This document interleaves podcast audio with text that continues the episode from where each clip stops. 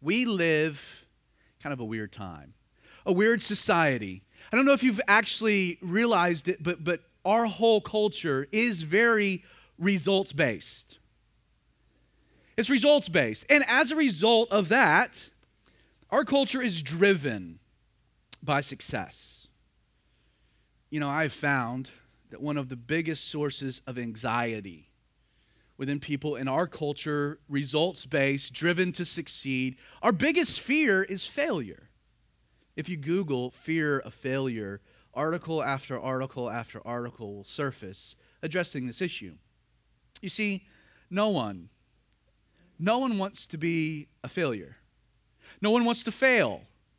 There's something deeply embarrassing when the world tags you as being a loser. And since success is the ultimate remedy to being a failure, becoming so intertwined with our identity and our self worth that people, to succeed, they work harder, smarter, longer. They work with more tenacity and energy and effort.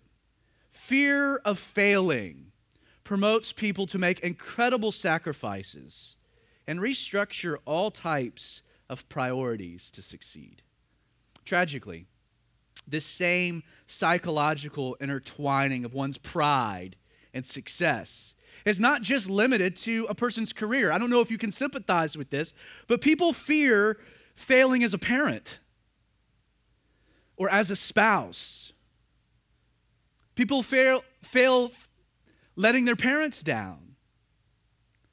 People fear failing their friends, those who depend on them. I have found that people, if they're honest, would admit that they even fear failing God. And, it's this point that, that I'd, I'd like to just illustrate the reality that it's fear of failing that ends up becoming the principal driver of legalism.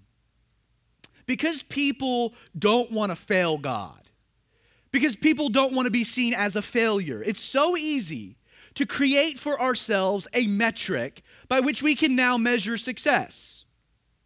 It's called legalism. Self made points that we can live up to, feel good about. Here's the irony of, of legalism these created, man made traditions, they end up being tailored in such a way that the tradition makers, their success is all but guaranteed, while the rest of people live in this constant feeling that they can never measure up. Like, like understand, church tradition. Things like the pro- prohibition of alcohol, the fact that Christians can't dance, you know, which was instituted by white people.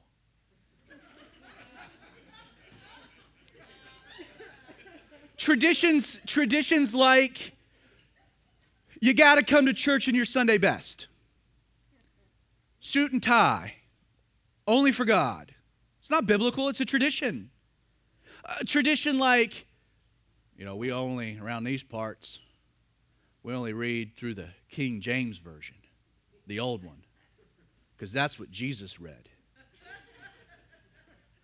That's just, that's a tradition. The, the refusal to listen to secular music, or kissing, dating goodbye, banning HBO or the refusal to watch R rated movies. On and on and on this list could go. Church traditions are created. And here's why they're created as a way that Christians can measure their spiritual success so they don't feel like a failure. Well, I did all these things. You, you know, the truth is that a legalist is easily identifiable because they will always initially point to a number of things they do or they don't do as evidence of their spiritual prowess. You bump into these people all the time. I'm a great Christian. I've never had a drop of alcohol touch these lips. Well, that means you're not Christ like because he drank good wine. Like, what does that matter? You, you, have, you have Christians that, that have a pride and the fact that it's like, you know, as for me in my house, the only television show we let our kids watch is Fixer Upper. because Chip and Jo are just great Christian influences, and that's the only thing that we let our kids watch. You bump into people that are like, You see these lips? They're virgin lips.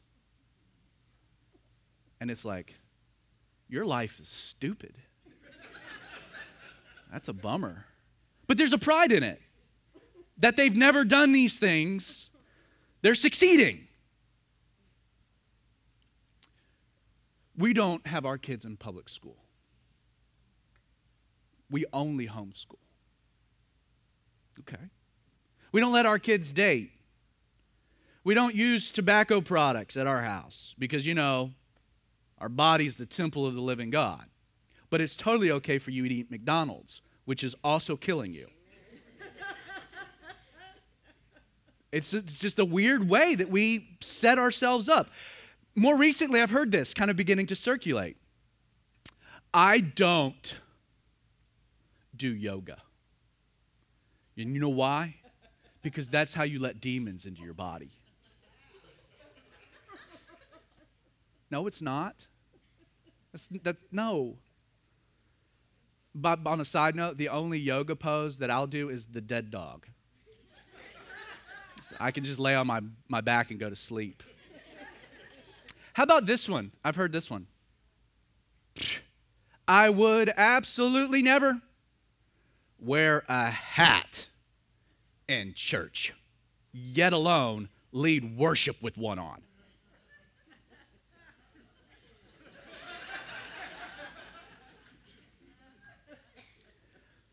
The irony is that the Bible actually exhorts men to wear hats in church as a sign of respect. And yet we have this tradition.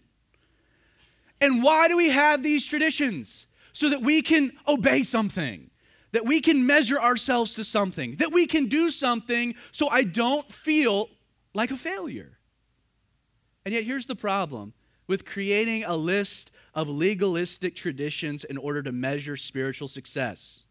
As we'll see this morning, in a way that God addresses a fear that Abraham has, your failure your inability to succeed, I hope you know this, is a central, non negotiable component of the gospel message. If you could succeed, Jesus wouldn't have needed to die. You see, legalism is dangerous because it promotes personal success when the power of the gospel only manifests in the presence of a broken sinner who has accepted his never ending failure. If you came this morning a failure, got a word for you. Let's look Genesis 15, beginning with verse 1. After these things, the word of the Lord came to Abram in a vision, saying, Do not be afraid, Abram. I am your shield, your exceedingly great reward. But Abram said, Lord God, what will you give me? Seeing I go childless, and the heir of my house is Eliezer of Damascus. Then Abram said, Look, you've given me no offspring. Indeed, one born in my house is my heir. And behold, the word of the Lord came to Abram and said, This one, speaking of Eliezer, will not be your heir, but one who will come from your own body shall be your heir. Then God brought him outside and said, Look, Abram, now towards heaven, count the stars if you're able to number them. And he said to him, So shall your descendants be. And Abram believed in the Lord, and God accounted it to him for righteousness. I like how this all opens. After these things, the word of the Lord came to Abram in a vision. At this point in Abram's journey with God, this is the sixth interaction that Abram's had with God. And yet, it's this sixth we see something brand new. We're told the word of the Lord came to Abram how? In a vision. In the Hebrew, this word vision, the original language, it's unique. It actually presents kind of an exchange with God unlike all others. In actuality, the only other place we see this word in Scripture is in Numbers chapter 24, a very weird exchange with a guy named Balaam. What the word vision indicates is that Abram is awake, he's fully conscious, and yet, in some way, in a supernatural sense, his mortal man has been enraptured in a state of spiritual ecstasy. It's true. What he's going to see is pretty trippy. Now, the, the text doesn't tell us what he's seeing, it's a vision. Doesn't say what he's actually seeing in this vision, but we are told what he hears. God says to him, Do not be afraid. Why would God come to Abram, the word of the Lord, to calm Abram's fear? Why would that happen? And the answer? Because he's afraid. That's why that's what the Lord says. And I want to just take a minute and consider what Abram may have been afraid of at this point in his life. Now, it seems logical that Abram might have feared some type of retribution from a man named Chedorlaomer. In the previous chapter, Abraham launches this sneak attack. He ends up rescuing his nephew Lot, drives Chedorlaomer and his four nation coalition as far as Damascus. Abraham comes back. It could be that he's afraid that there's going to be some type of retribution. There's no way that I'm I'm going to be able to stand against these guys in an open public conflict. And yet, while that might be true, the text itself seems to imply, it insinuates, that Abram's fear ran much deeper than this. It should be pointed out for the first time in Abram's life, and we've been looking at it, we've been traveling with Abram. For the first time, should be noted, he's been on a pretty good streak. Like he's been doing the right things. He demonstrates bravery by rescuing Lot. He shows kindness by liberating those from Sodom who had been taken captive along with Lot. Abram then wisely resists the urge to keep the spoils, choosing instead to return them to the king of Sodom. Like Abram is finally in the land. He's walking with God. He's receiving the blessings of God. I mean, what at this point could Abram possibly fear? You know, it's with these things in mind and in the context of the passage itself that I believe it's in this season of, of Abram's life that he fears two things. One, he's afraid that God might fail him. And he feared that he would fail God. Two fears. Let's, let's begin with this, this fear that God might fail him. Look, look back at the text. Notice what Abram says to God Lord, what will you give me, seeing that I go childless? And the heir of my house is Eliezer. You've given me no offspring. One born in my house is my heir. You know, Abram rightly understood that the whole crux of God's promise the promises that God had given Abram, that, that it was all about providing a Savior. And that Savior would come from his lineage, which would make a biological son essential. He would need an heir for the Savior to be provided. And yet, despite walking with God at this juncture for around 15 years, that promise to have a son, that God would grow into a nation, to provide a Savior, that promise had failed to materialize.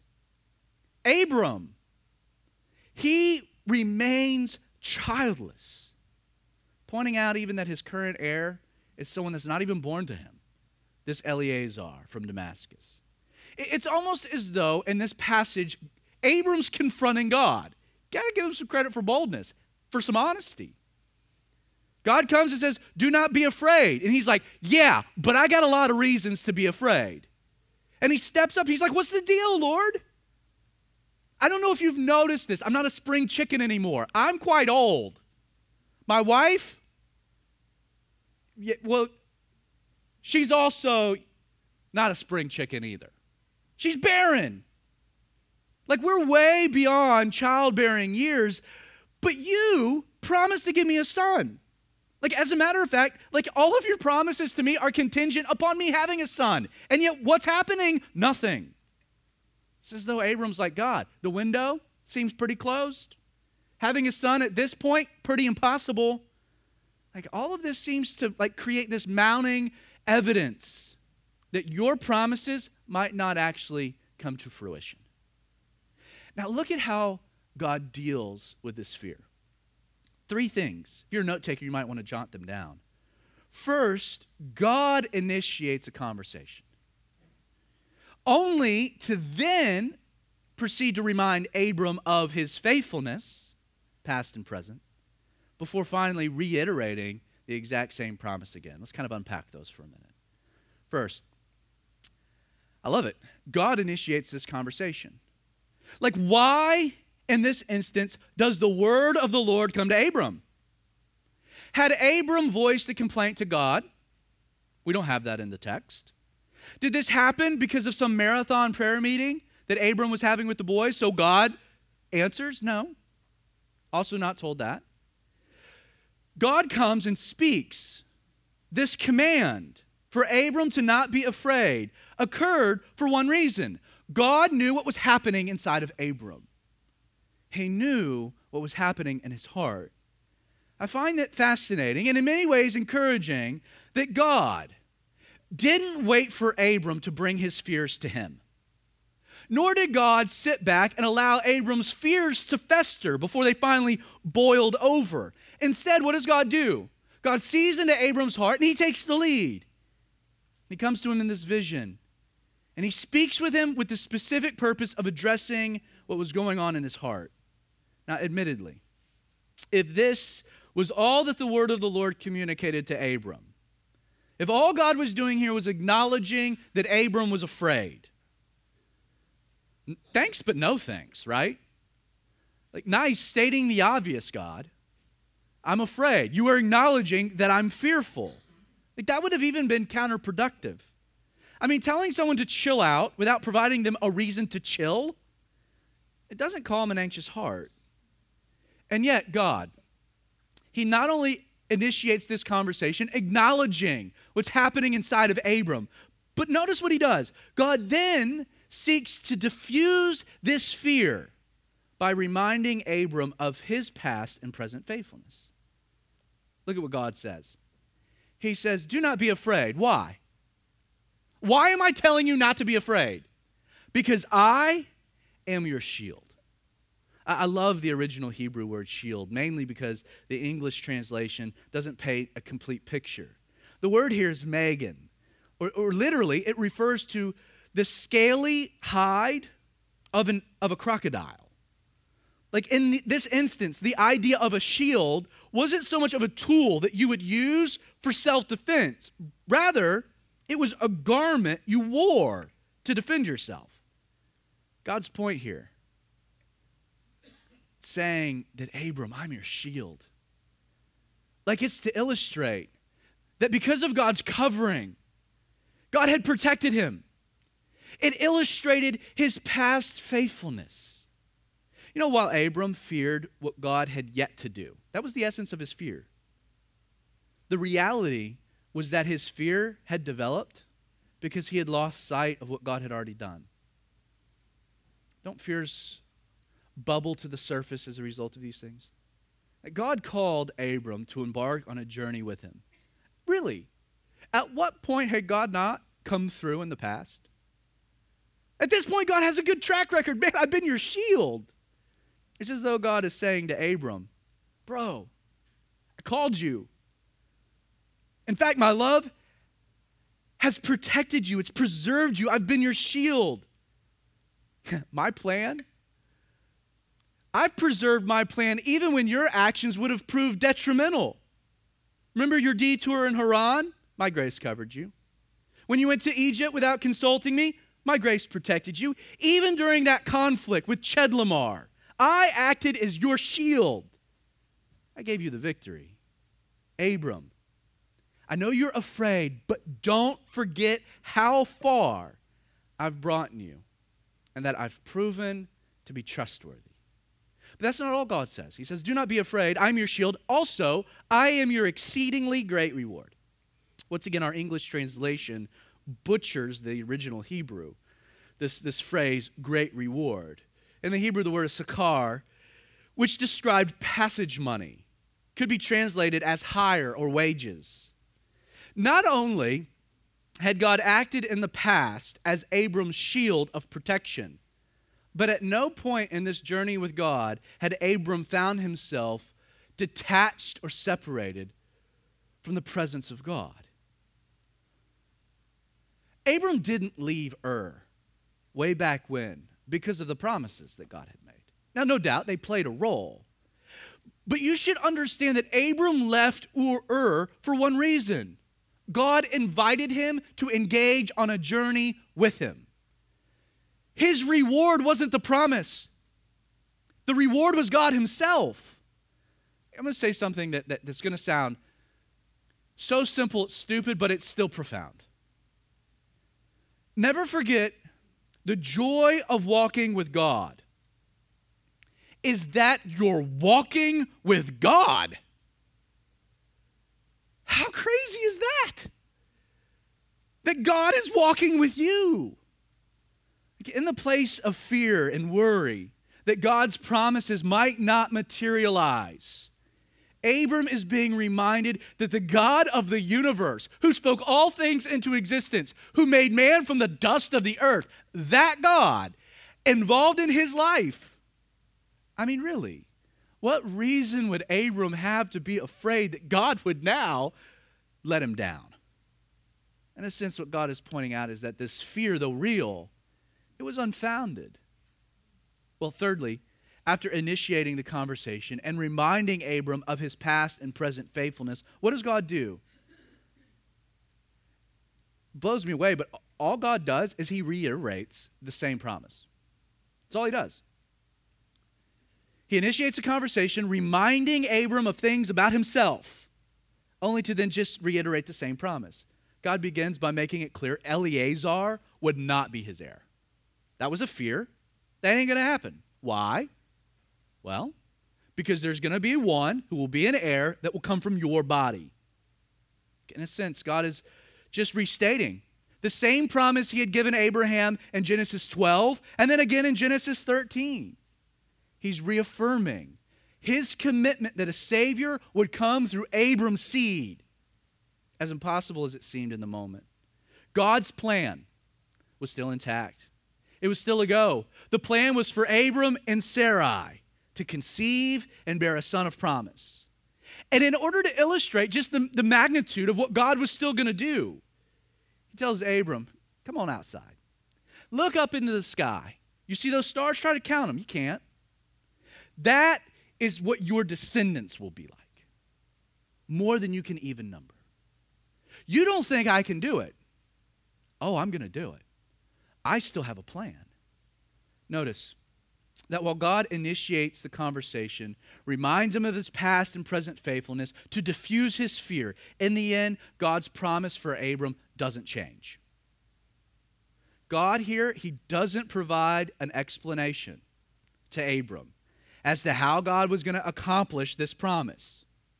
Nor does God provide some new insight, some new nugget, so that Abram realizes, right? How this is all going to unfold to temper his fear. God's promises, they didn't change. They're uttered the same because God would still require Abram believe in spite of the fears he presently possessed. I'm your shield. I'm your exceedingly great reward. But with the promise, you're going to have to trust me, man. Once again, we see that Abram believed. And God accounted this belief to him for righteous, which makes it obvious that this exchange and even the core nature of Abram's fear ran much deeper than him having a son and that son becoming a nation. And how do we know this? I hope you realize this morning that the only belief that God will account on one's behalf for righteousness is a faith in Jesus a faith in a Savior who atones for sin while at the same time imputes his righteousness to one's account. This promise is what Abram believed, and it was accounted to him for righteousness. Now, before we move on, I just want to ask you a very personal question. I want you to chew on this. Are there specific promises that God has made to you that haven't come to fruition?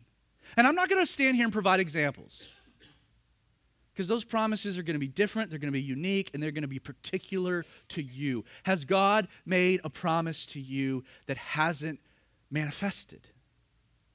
And like Abram, because of that delay, maybe do you find yourself this morning sitting here afraid? that God is going to fail you, that He's not going to make good. First, while God might not explain to you how or when He's going to accomplish that work, and He's probably not even going to reveal to you why the fulfillment of that promise has not yet manifested. He didn't do that with Abram, He might not with you.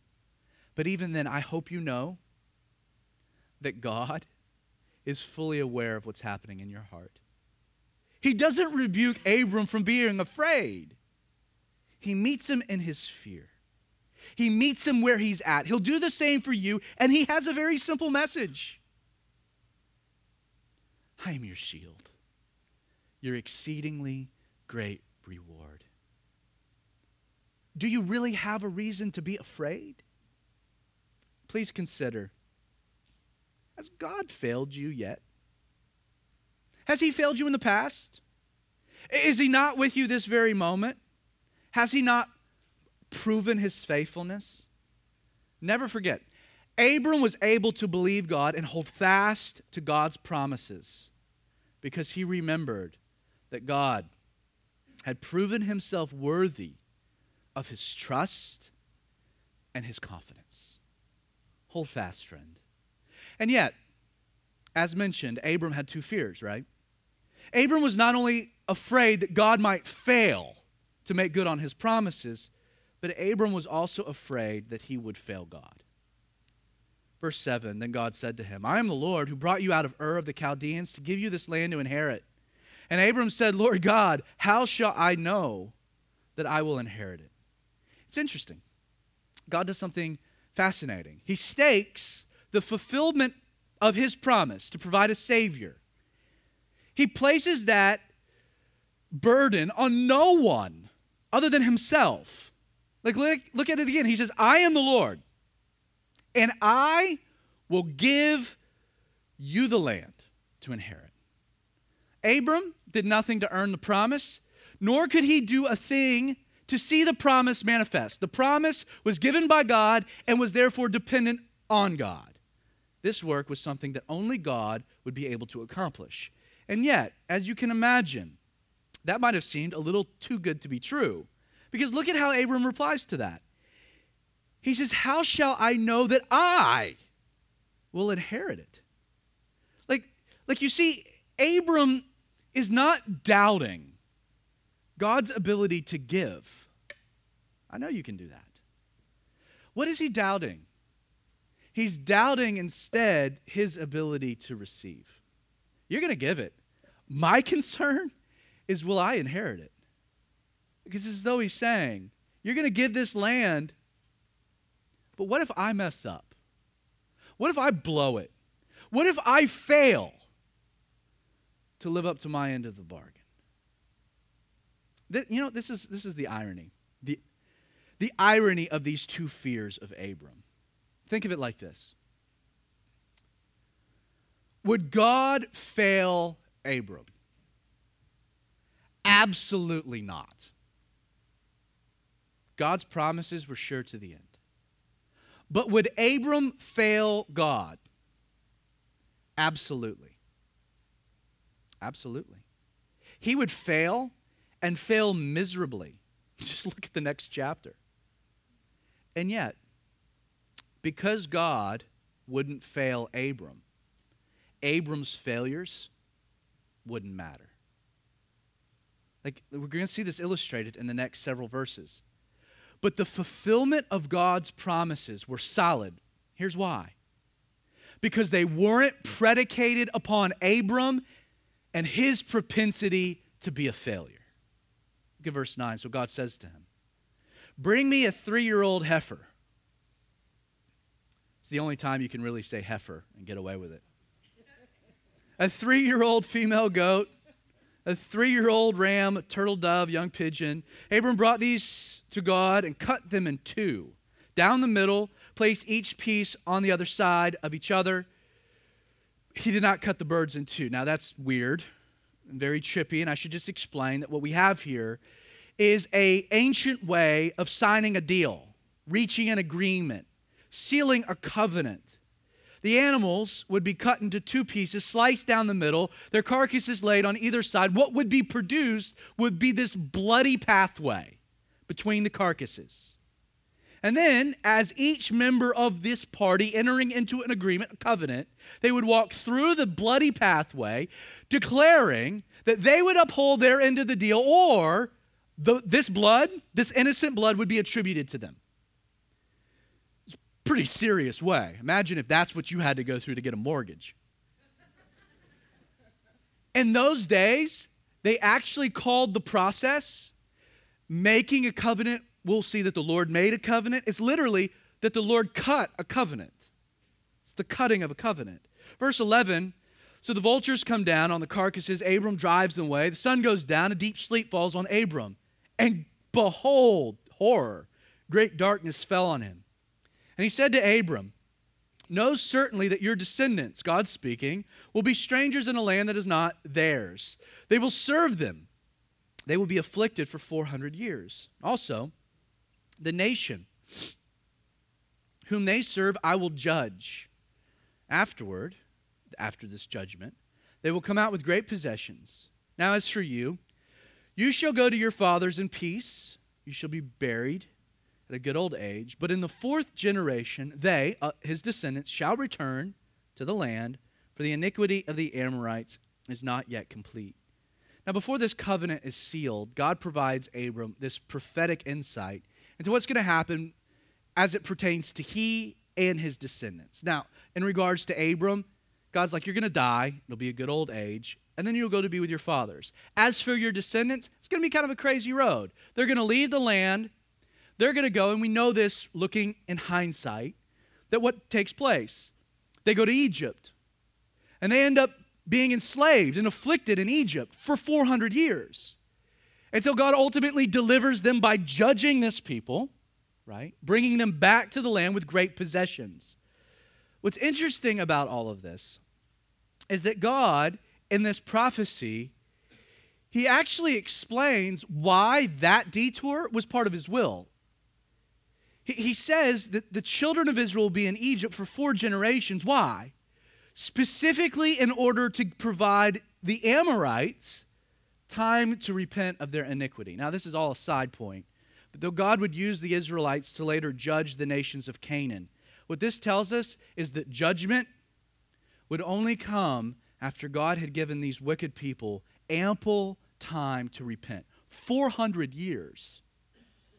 God gives them to repent before he ultimately judges, which is a manifestation of God's grace. Verse 17 what is more pertinent to us this morning. It came to pass when the sun went down, it was dark, that behold, this is where this vision gets trippy. A smoking oven and a burning torch passed between the pieces. And on the same day, the Lord made a covenant with Abram saying, To your descendants I have given this land. From the river of Egypt to the great river, the river Euphrates, and then he lists a bunch of names I'm not going to butcher. Now, since we're told the Lord made a covenant with Abram, right? We're told that. It's safe to assume that the presence of God is manifesting itself in the appearance of this smoking oven and this burning torch. And in order to understand the symbols, keep in mind the covenant itself centered upon one singular promise, right? Had, was more to do than just Isaac, it was more than just the land. It was all about a Savior. It was that belief that Abraham had that was accounted to him for righteousness. So, with that in mind, that the covenant itself is really all about God sending a Savior. That the fulfillment of these symbols we'll find in the person of Jesus. If the covenant is about Jesus, these two symbols are also about Jesus. Consider that Jesus, perfectly illustrated by this smoking oven. What did Jesus have to first do? He came to earth and he had to first endure a time of testing, affliction. He had to endure a trial by fire. You might say the pressure cooker of life. Jesus was placed in the oven of suffering. Why?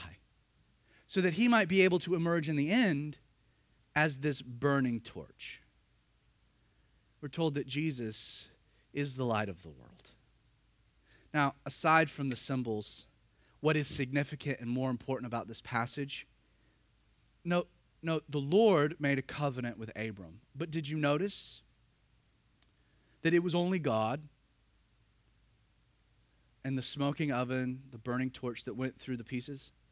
That, that Abram didn't play a role here?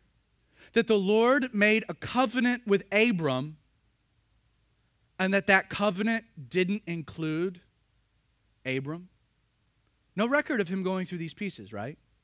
Now, to this point, David Guzik, he makes this observation, quote, the certainty of the covenant God made with Abram was based on who God is, not on who Abram is or what Abram would do. This covenant could not fail because God cannot fail. As Abram, we merely enter into a covenant by faith. We don't make a covenant with God. This covenant, God signs alone.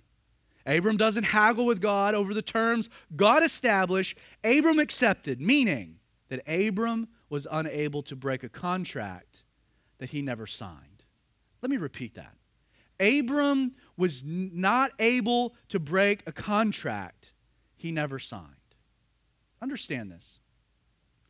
Abram's fear that God might fail him was unfounded and completely basis, baseless. There was no evidence that God would fail because there was no evidence he had ever failed before. But on the same token, Abram's fear that he would fail God, the irony is that it proved to be surprisingly pointless and irrelevant. Abram and God, this promise, this covenant, they didn't meet in the middle. Nor did the covenant demand that Abram walk through. It didn't demand his involvement. This work of salvation, God sending a Savior, would be completely dependent on God and He alone. It was dependent on God coming through. It wasn't dependent on Abram and his performance in any way. And why is that important? While God would never fail, Abram would.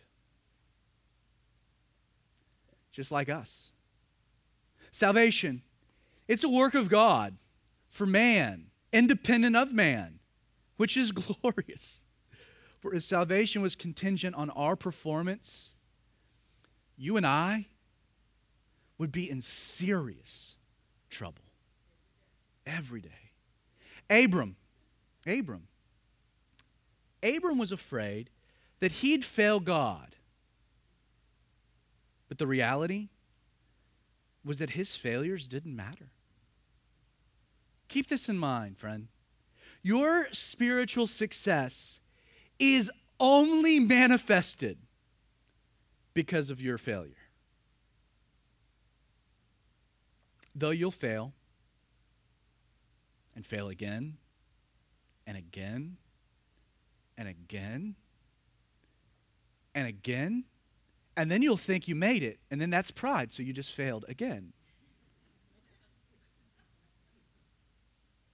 Though you're going to fail, this is what you should take heart at Jesus won't. He never will. You'll fail all the time, but Jesus will never, ever, ever fail you. because you could never be good enough to uphold your end of the bargain if there was such a thing. God left you out. You don't have a bargain. This covenant's on God.